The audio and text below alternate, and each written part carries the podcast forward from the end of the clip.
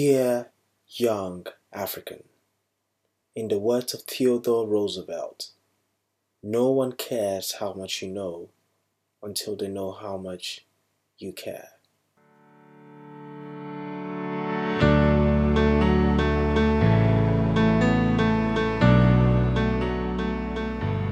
Welcome to Dear Young Afrikan with me, Nana Fredia Ajamai.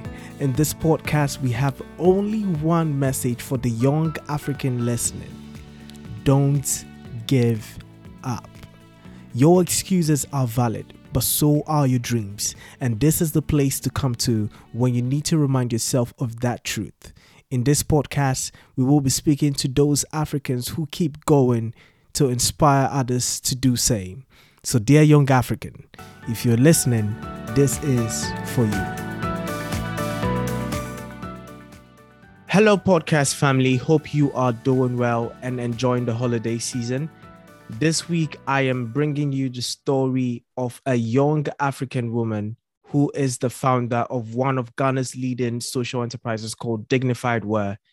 Dignified Wear is on a mission to create decent employment for the physically challenged and rural women by training and employing them as an ethical and eco-cultural producer in Africa.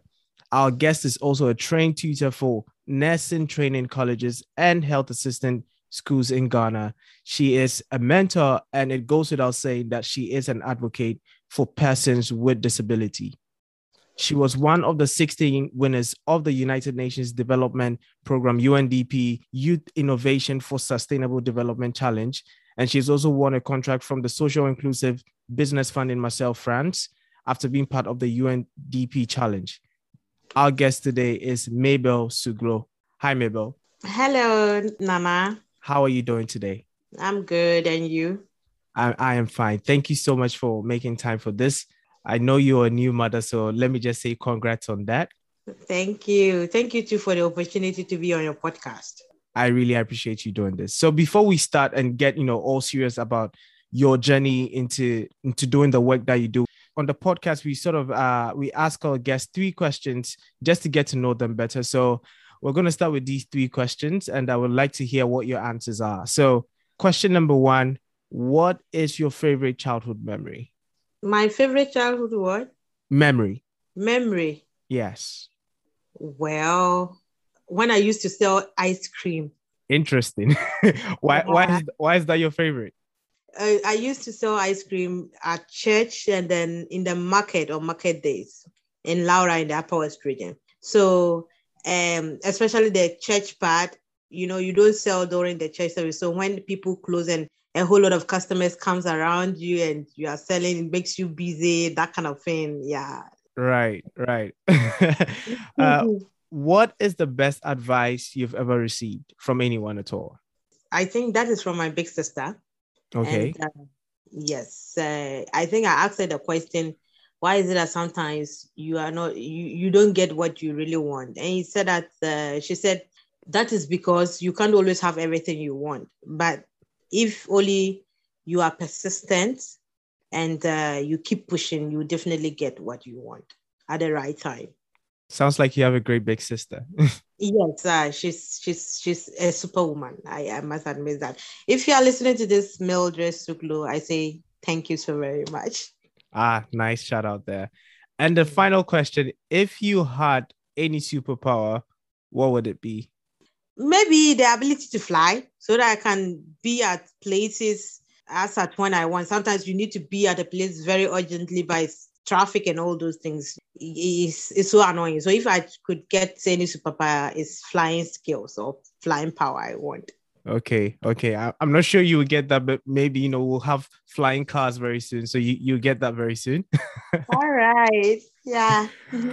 all right. So I mean, just getting into into the conversation, you know, I read your story. I was really inspired by it, and uh, thank you to my very good friend Selassie, who also you know introduced you to me and made it the connection very easy what you do is really inspiring because I've always said this that and it's and it's something that to be honest I'm still trying to investigate and and and to understand really well. I, I think the most impactful work is not really the work that is so glamorous. When when I say that I mean it's not the work that people are always eager to do and the work that you do is is is is I can tell that it's it's work that you know requires you to actually have the passion to do that. So I want to start off by asking you, what really is what what do you consider as your purpose, Mabel? Well, I just feel like you know, in every life and in, with every human being, there is always a purpose for your existence. Nobody out of the over seven billion people on this earth, each of us was created for a specific purpose and it's out it's, it's, it's up to you to discover that because if you don't do it god will definitely find a replacement or somebody to get it done. So it's up to you to get to know what you were created to do and fulfill that purpose or destiny. I feel i've been called or it's been purpose god purpose that i should just be a helpmate or helper for the less privileged in the society I think in my life journey, I'm always encountering these people, and that keeps um, keep confirming the reason why I'm existing, or that keep confirming my purpose in life. Right. And so, I mean, reading a bit of your story, I read that you know you were first inspired by seeing your late grandma who had leprosy and you know with just a thumb she was she was doing all sorts of farming work in order to feed her family and and you know and and to to to help you guys sustain yourselves. How did that really impact you? What kind of spirit did that instill in you at at a very young age? When i was always with my grandmom with her doing all this thing as a child i didn't really understand it. But for me, that was the normalcy of life. I saw it to be normal because that's a daily routine or things I see. Right. So I actually got to know it was a problem when I grew up and seeing people similar with her, eh, similar to her that are having to beg on the streets for livelihoods and all those things. Meanwhile, my grandma, with all the discrimination and marginalization, she was able to do something worthwhile for herself and we, which we are grateful to God for she having a piece of land. That is what her resource. Right. So it's when I grew up and I saw that this is the challenge, and uh, it's as a result of they not really having anything to do. Then I began to think of what could be their resource in terms of grandma. It was their land, but they might not be able to farm. So right. I started thinking through what could be that resource for them that they could harness and make a good living out of it. And then with an lot of try and error, we finally landed on the production of shoes and other accessories. So it was not just you jumping straight into figuring out uh, what dignified wear was going to be, because I'm I'm really interested in in what uh, led to that. Like you said, your grandma had a piece of land. She decided to do farming, but you know you did not decide to do farming. You decided decided to do dignified wear. Can you first of all tell us what you guys do at Dignified Wear and uh, what what you said there was a, a bit of trial of failure there before you finally landed on Dignified Wear. What was that like? How we actually came into the production of shoes and other accessories. First of all, a, it's based on two factors. The first being the first person I met, who is Kingsford, his abilities, and then the second one, what was economical for me because when I started this whole project, I was in the university and right. my mom, all her children are in the health sector. My big sister is a nutritionist, and the second one is a nurse. I went into education. So, mm. you hmm. know, with African parents, they're always expecting that you get into the white collar job. And so, me having to go and bring about this kind of entrepreneurship, something was met with a little bit of resistance because I didn't really have I don't really have anybody in the family to look up to. Right. To say, okay, I want to be like uncle this or auntie this. So bring it, it was new. So when I met Kingsford, he told me that he um he's a he was a graduate, he graduated from the Judge School for the Disabled. And as the saying goes, that it's better to let a fish swim in water than forcing it to climb a tree. So mm. I thought of it that instead of maybe I having to look for because growing up in Upper West, I saw blind and other physically challenged people weaving beds and chairs out of these ropes, uh, nylon ropes. Yeah. So that was what I was thinking of actually.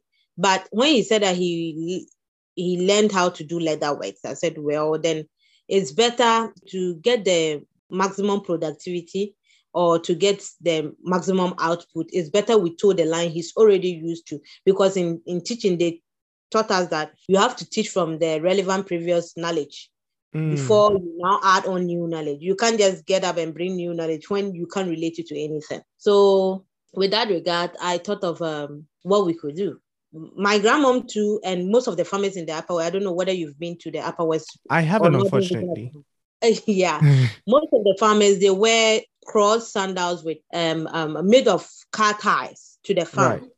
Just because it was durable, because we call it dakuleda in our language, that means buy and never buy when you buy when you buy it because of the thick nature of it nothing can break no nail can break it no tongue can break it right. and you are you are good to go by then it was mdgs millennium development goals sustainability and all those things were being brought up and all those things so as a, an educationist i did health science i read health science in school i was uh, i'm to be a health promoter so I thought of how can my business promote the health of people as at the same time still bring me my money because I'm interested in the money. Yeah. So I thought of it that instead of this kata that are been at Agbogbloshie and other scrap yards across the country to extract the uh, wires and threads, why don't we uh, use it to make shoes? So initially we wanted to be making the farmer type of shoes but I realized that these farmers are rural farmers. They can't afford to buy how much we are selling it because Yeah. producing in Kumasi and sending all the way to North, it doesn't make sense. It- it- economic sense, it doesn't make it because they won't even be able to afford it. So I thought of said, well, if it is that kind of our target market wouldn't really fetch us the impact we are looking for. So I sort of modernizing it. So I said, okay, everybody wears shoes and due to the dusty and stony nature of our, our roads, Yeah. it's good to have uh, shoes that can really last for you. So that was when we brought about the scrap fabric shoes and then the beaded uh, shoes and all those things because we all we have to do is just use the car ties for the soles of the shoes and we will still uh, achieve the, the goal we want which is promoting a healthy environment for humans and ourselves. So at Dignified Wear, what we do is simple. Even though it's challenging we train and employ persons with disabilities and rural women to handmake durable fashionable and, and um, versatile shoes um, handbags locally woven fabric clothing and traditional jewelry from recycled products recycled materials such as used tires, scrap fabric, cotton thread, recycled glass, and plastic beads. Yeah. It looks like someone would say the, the, the stars aligned in your favor because as at the time you were talking about, oh, you're planning to do all of this, you know, uh, the MDGs were were something that were very relevant. So you were, you know, sort of aligning yourself in that direction. You also uh, met uh, Kinsley, who I believe is your uh, partner or someone who works for you. Yeah. and al- also uh you know you, you had that um degree uh, studying education. So for you did it just come naturally that okay how did you connect the dots? Did that just occur to you that okay well you know i've studied education and you know this is how i can apply it? Mdgs are there. They're asking for sustainability and all of that. How can i tap into that? How did you think about all of that? The dots weren't were like I wasn't just identifying the dots easily and connecting because as I told you, I was a university student by then, 19 years of age in level 100. By then, I've not graduated, I've not really studied, I was, I- I've not really studied the, should I say, my program to the end because I graduated in 2017. So I didn't really know the ins and outs of it. But as I was saying, as uh, the MDGs were now becoming uh, SDGs, what I got to understand by reading online was that a sustainable business should be one that is um, not upsetting the ecosystem in any way. And uh, like you should have the triple bottom line, which is people, planet, and profit. So whatever I have to do, I should make sure that it's not harming people, it is not harming the planet, and then at the same time, it is getting me the money I want. So I, I began thinking in that regard, and then working with Kingsford had the people side covered because he they are the kind of people I'm trying to uh, give sustainable livelihood to, and then the planet in the sense that I thought of saying, okay, not burning the car ties. So that one is covered, and with my profit also being covered. So that was when I realized that this, uh, even though it's scattered, if I'm able to get it into one chain of uh, flow, it's going to help. And uh, yes, I've not really regretted because I feel fulfilled that I'm doing something that is not upsetting because now global warming, climate change is, is a whole lot of challenge for the world. So finding out that I'm also doing something that is mitigating this is is is, is inspiring. And then at the same time, the people that I'm trying to create employment for are also getting what they are doing. Yes. Absolutely. And I certainly agree with you that climate change has become a hot topic now. And, you know, we recently saw at COP26 how countries are making certain commitments. We're, we're seeing how that is going to play out. But I really think that it's businesses like yours that are making, though they may be very little impact, but, you know, when, when there is that ripple effect, when people begin to see what you're doing, I think it inspires uh, action in other people to also tell, tell the same line. So I think it's really important. One thing that we hear a lot is disability is not inability, and I I even read the same thing on your website. I think that you know even though we hear that a lot, we do not really accept it. You know, we do not really come to accept that okay as an employer for example i can say well disability is not inability. So i will go out there and actually employ people with with disability and be intentional about it. Because the truth is that when you have someone who has a disability it might take them maybe some extra time to be able to do certain tasks that you need them to do. So, as someone who employs people with disability, can you take us through what it is like to work with them, and what, what advice would you give to any employer out there who who is looking to you know take that step of employing people with disability? Uh, that's why I, I told you earlier on that uh, working with these people can be a bit challenging for a number of factors. Number one, our social uh, or cultural background, where we think that such people are cursed or yes cursed children from the gods and then another factor being their educational qualification and another factor being the fact that it is a physically challenged or a person with disability that is doing this or that like in ghana it is now that it's getting better because of the advocacy and the education that is going on people didn't really just want to should I say, mingle or be around yeah. such people. So for me, I think one other reason why I'm really making physically challenged people my core and rural women my core employees is that they didn't have the opportunity to be educated like me or any other, should I say, educated person.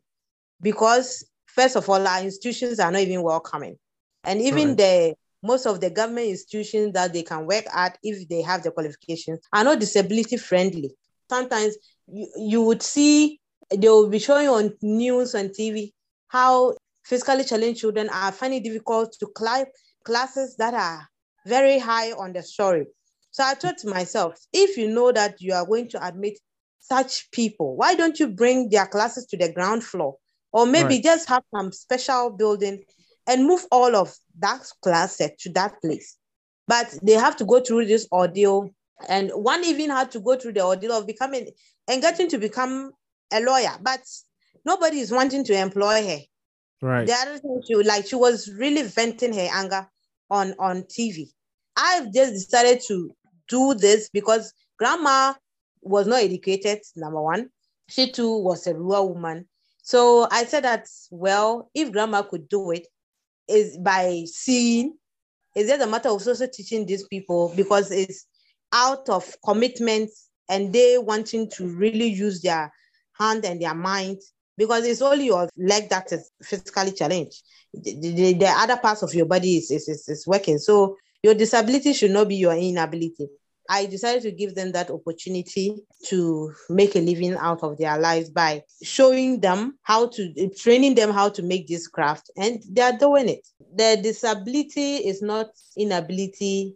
It's, it's really true. But yes, of course, there are still some other physically challenged or disabled people that want to do nothing because in this world, you can't really have a 100% perfection we take them through this uh, orientation to get to let them know that you are just like me, Mabel, that I'm standing and talking. And disability can happen to anybody at any time because right. God forbid, but if I should get an accident right now and I'm not able to walk. Yes, I've also become physically challenged. So they shouldn't um, look down on themselves, but know that they're also doing something worthwhile, just like every other able person. Because if they are educated, they can sit behind computer and write any form of script, or maybe sit behind a mic and interview people just like you are doing in all those things. So they shouldn't just look down upon themselves, but they should persist and strive to make use of the opportunities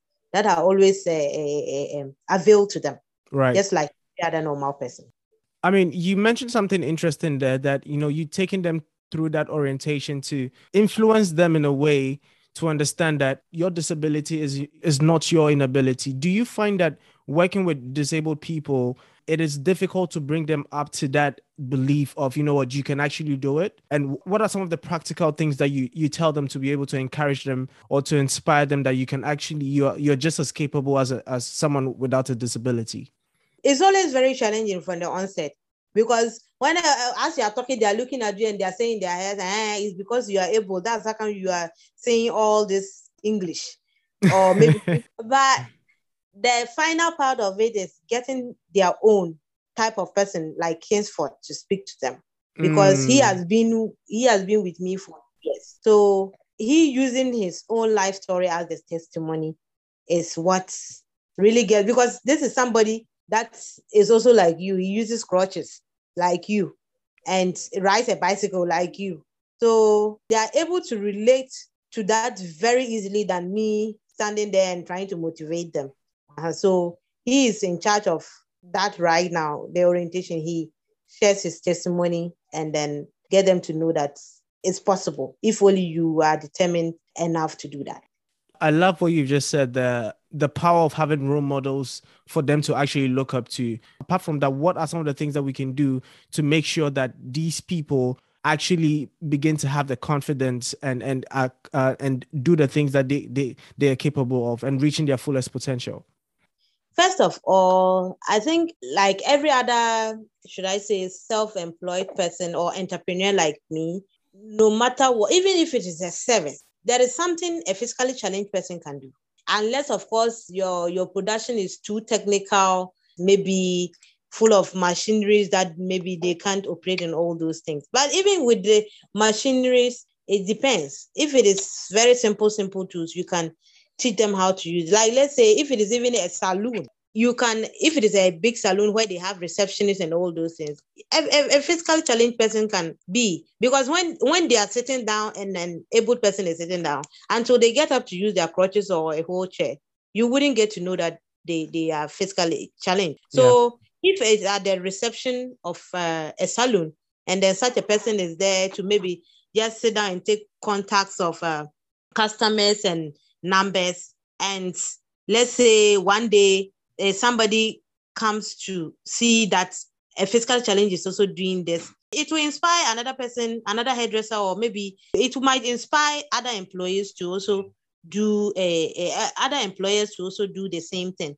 So right. I think uh, society, in as much as we are always wanting to meet our, our, our, our timelines and all those things, there are simple, simple places such people can come in and right now, we we hire for attitude and train for skill, unless of course the person is not willing. But if the person mm. is willing, just give the person the opportunity to prove themselves worthwhile, and that would be a very great step or huge step uh, in, in bridging the gap of this unemployment amongst the vulnerable. I like what you just said. You what did you say? You train, you hire for attitude and train for skill. Is that what you said? Yes, I yes, love please. that. I love Thank that. uh, let's talk about your your journey of you know being in business. You run a social enterprise. On your website, you say that every uh, the purchase of any of your ethical and fashionable merchandise contributes five dollars to um, the purchase of personal aids for the Ghanaian disabled, and you know that's really commendable. For a social enterprise, are you making enough money that is able to support yourself. Because at the end of the day like you said it's people it's planet and it's also profit. So how are you running uh, how are you making sure you're running a sustainable uh, social enterprise? We we are more like running a, a lean startup because as you said, basically our funds are not always enough to uh, do such. But there are also um, goodwill people that are out there that do give us grants and uh, donations. So, right. in as much as we are not able to generate enough sales to do this, we do that from the other uh, gifts and donations we get. For the past three years, we are looking at providing uh, um, shoes for barefooted students in deprived areas of Ghana. As at now, what I just want us to focus mainly on the persons with disabilities because that is what I just feel like I should go all full time into. So now we've decided to be buying wheelchairs, bicycles, earpods for the hearing impaired and all because I have a hearing impaired guy, walking sticks and all those things for the blind so that that sense of wanting to make life comfortable for people like grandma would would really be achieved. So yes, we do. The sales are not enough to make us uh, be able to do this, but for the goodwill, donations, and benevolence of other people, we get that done. Yes. Are you satisfied with your business? Are you? Do you feel fulfilled by it? Yes. If not, like by now, I would have really given up because I've met the good and I've met the bad.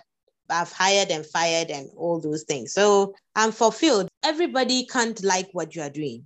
And mm. it's okay. It's it, that's even if everybody likes you, there's a problem with you because even Jesus himself, Romans didn't like him. Now you a human being. So I'm, I'm I'm I'm fulfilled, if I should say yes. I'm I'm really very fulfilled because even though the the pace at which I'm moving, I would have loved that it's it's much more faster, but at least uh, a journey of a thousand miles begin with a step. So once we are moving and keep walking, that is the way to go. Indeed, a, a journey of a thousand miles begins with a step. What has been some of the the toughest times for your uh, your business? You know, you mentioned early on that you just a few minutes ago that you you've hired and fired. Early on, you also mentioned about how there have been some difficulty uh, working with people with disability. But apart from that, what have been some of the toughest times that you know you felt like you know what I think I think we're done here. I think one other thing was also funding because um, I remember when I started out because I didn't really have any good coach or maybe mentor. I I didn't know starting a business with a loan is a no no no. And but I thank God that it didn't work because as at the time I'll go to the bank, they would say collateral and whatever, and I said, go like I'm a graduate, I'm a university student, I have nothing, I just have myself and my idea. So, but so that money wasn't giving me, but because of supportive uh, family and my number one investor being my big sister Mildred here again, she kept pumping money into the idea when she realized that it, it was really viable and it's, it's, it's, it's she's also really very passionate about the vulnerable in the society. So she she is my should I say my number one funder. So and my mom, financial, and then the other part of uh, having to be patient with people to pick up because mm. during the learning process you have to still buy or provide materials that they have to use in the learning, which at the end of the day, all of this still increase cost, but you can't sell uh, too much above the competitors' price because you have to have give customers their value for their money. So those have been the challenges, but now we are with the people that they can understudy the wastage is minimized and like the cost of operation is really very minimized now you mentioned over there the impacts that having a mentor has had on on on you. You mentioned that before you didn't have a mentor but i, I believe now you do. Yes. Yes.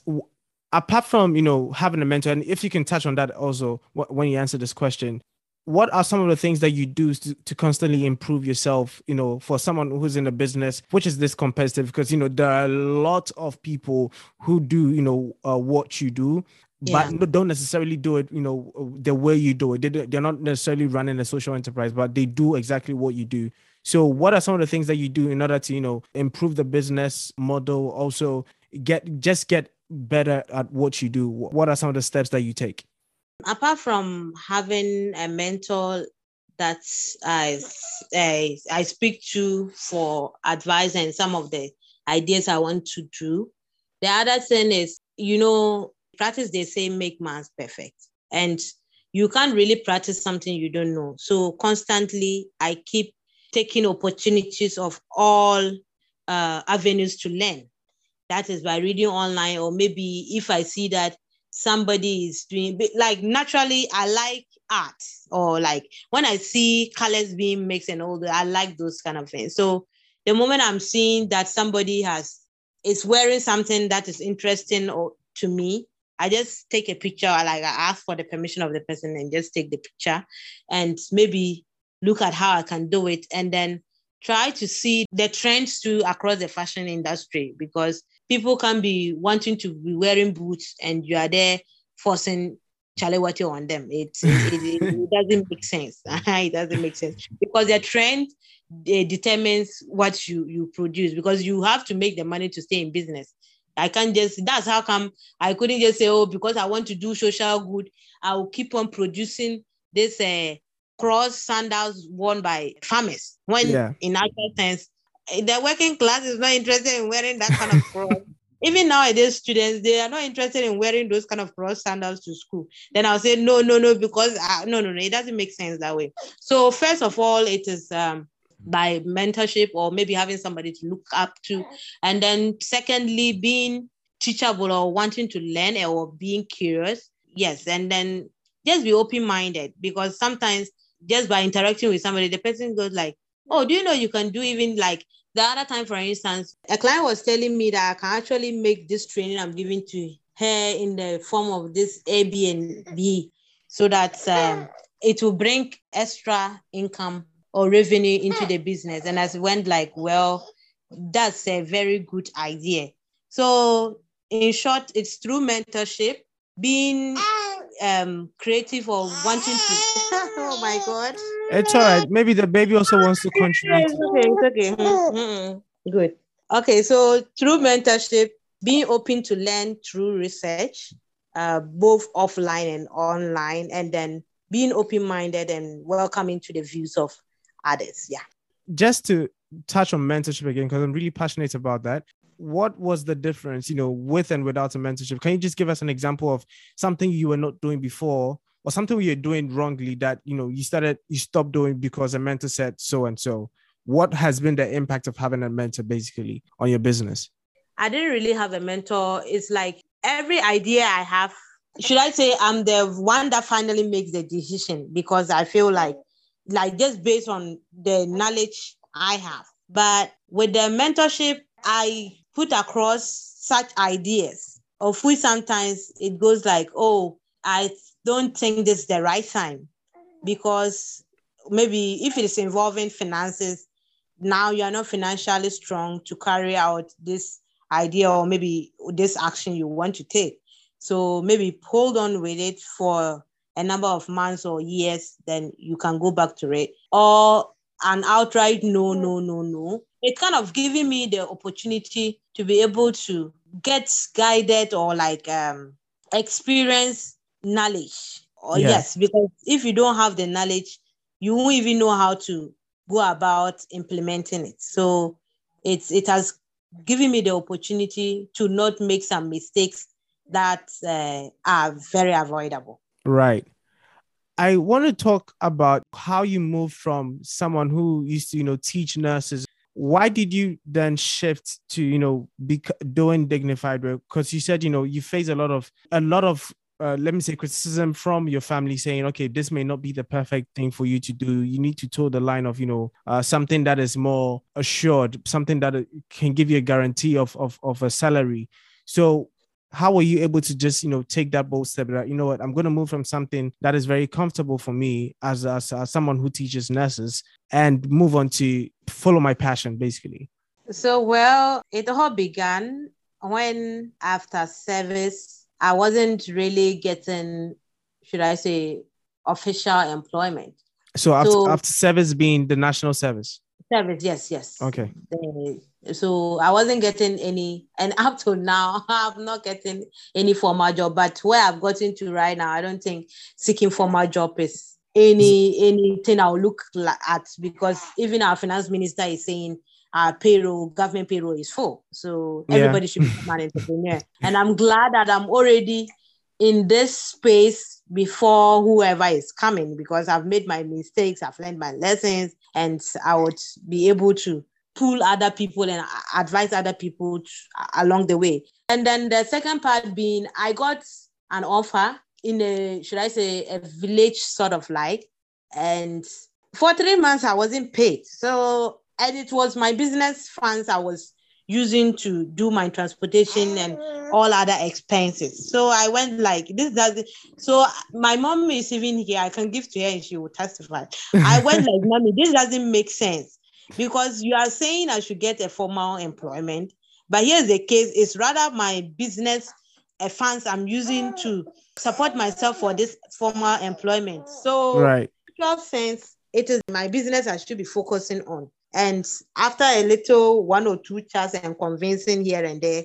she just allowed me to be myself and that of my big sister too as well because it, it wasn't just making sense. And me is my life principle that borrowing, no, I wouldn't borrow. So what what's the essence of having to be a formal worker when by the time your salary is coming, you are owing people left, right, center. It can't even help you in any way. When what I'm doing is not illegal too. So it's better I just focus hmm. on my mm, passion instead of wanting to, should I say, hmm. please my parents in that yeah. regard. When in actual sense, that is not what I want to do. I think what, what one of the few last few questions I want to ask you is, you know, how you intend to scale your business, you know, with the rise of technology and all of that. What you do is handmade, is handcrafted. So yeah you know how do you intend to scale do you intend to employ more people what really is the future for dignified wear i intend to scale by in two ways first employing more people because as as you rightly said these are things we make with the hand. So we definitely need to get more people on board.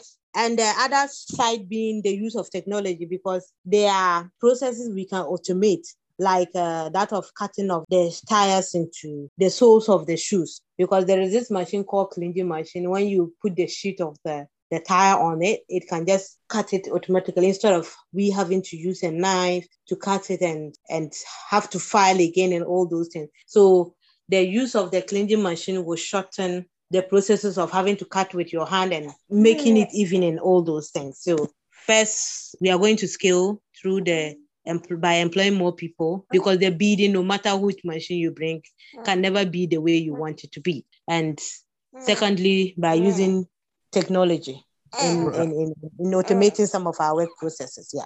Right. And finally, last question I want to ask you is this if anyone is listening and is thinking of, you know, working with people with disability, what is the best advice that you would give them? the advice I'll give to anyone that is working with people with disability or wants to work start working with people with disabilities, just like the way you have patience for people, give them that space to grow and adapt. It's, it's true that we are always wanting things very fast, but allow the person the space to grow and pick up. And then when they pick up, then you can now move at the uh, the speed you want to move with with them. If not, they'll feel drained. And once they are drained, they won't be motivated to do anything. So that's the advice I can give to anybody that wants to work with physically challenged people. Yeah. Thank you so much, Mabel. And I just w- w- want to end with this. I uh, I was on your Twitter page and I watched a video that UNDP put up of you. I think they did an interview of you, and uh, I saw one. I- I'm not sure. I think it was one of your workers, and he said something that really struck me. And he said, that because of the work that he's doing, you know, at Dignified Wear you know he's earned the respect from people and also from his own family members. So you know, you are truly making an impact. Just looking at the stats of the number of people that are living with disability in Africa, as of 2018, it was about 60 to 80 million people that mm-hmm. you know are living with disability. So I'm hoping that anyone who listens to this, it inspires them to begin to to look at people with disability and actually live that truth that we we constantly say that disability is not inability. So yeah. thank you so much for doing the work that you do. And uh, i really hope that this has a ripple effect on on other businesses large businesses in ghana and ultimately you know the, the policies that we have throughout all sectors of governance. So thank you so much. Yeah welcome. Thank you too for the opportunity Thank you so much for staying and listening. If you enjoyed this episode, why don't you share with a friend or that WhatsApp group you're part of? I would really appreciate it if you could rate, review, and subscribe. It helps other young Africans to find us. Thank you and see you in the next episode.